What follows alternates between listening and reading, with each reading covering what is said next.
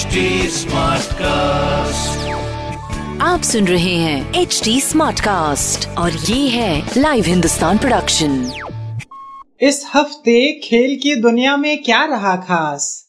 किसने लपका कैच या किसने जीता मैच क्रिकेट फुटबॉल हॉकी और टेनिस की खबरों के अलावा भी होगा बहुत कुछ।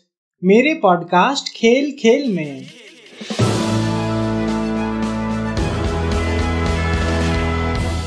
नमस्कार, लाइव हिंदुस्तान से मैं हूँ रत्नाकर पांडे। पहली खबर हॉकी से। लंबे समय के बाद मैदान पर लौटी भारतीय हॉकी टीम ने कमाल कर दिखाया।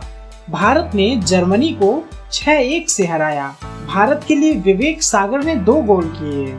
वहीं नीलकांत शर्मा, ललित उपाध्याय, आकाशदीप सिंह और हरमनप्रीत सिंह ने एक एक गोल किया। भारतीय टीम इस जीत के बाद जर्मनी के खिलाफ अगला मैच 2 मार्च को खेलेगी। इंग्लैंड के खिलाफ टेस्ट सीरीज़ के तीसरे मैच को भारत ने 10 विकेट से जीत लिया है। महज दो दिन में खत्म हुआ यह मुकाबला, काफ़ी चर्चा में रहा। इंग्लैंड ने पहली पारी में 112 रन और दूसरी पारी में इक्यासी रन बनाए। इस दौरान अक्षर पटेल ने खतरनाक गेंदबाजी करते हुए 11 विकेट झटके। इसके जवाब में टीम इंडिया ने पहली पारी में 145 रन और दूसरी पारी में उनपचास रन बनाकर मैच जीत लिया।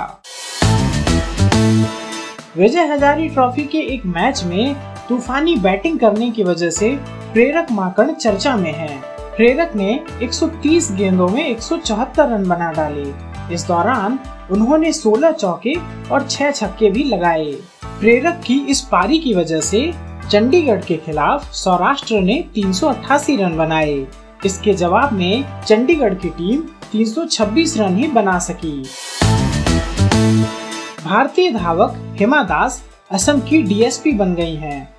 उन्होंने अपने सोशल मीडिया हैंडल पर इसकी जानकारी दी। असम के मुख्यमंत्री सर्बानंद सोनोवाल ने कुछ दिन पहले एक कैबिनेट मीटिंग में हिमा दास को डीएसपी बनाए जाने का ऐलान किया था। हिमा की इस उपलब्धि को लेकर उन्हें अब तक कई दिग्गज शुभकामनाएँ और बधाई दे चुके हैं। आपको हमारी ये प्रस्तुति कैसी लगी? सोशल मीडिया के ज़रिए ज़रूर बताएँ। हमारा सोशल मीडिया हैंडल है at the rate H T आप हमारी ऑफिशियल वेबसाइट एच टी पर भी विज़िट कर सकते हैं। आज के लिए बस इतना ही। मुझे यानी रत्नाकर को दीजिए इजाज़त। नमस्कार।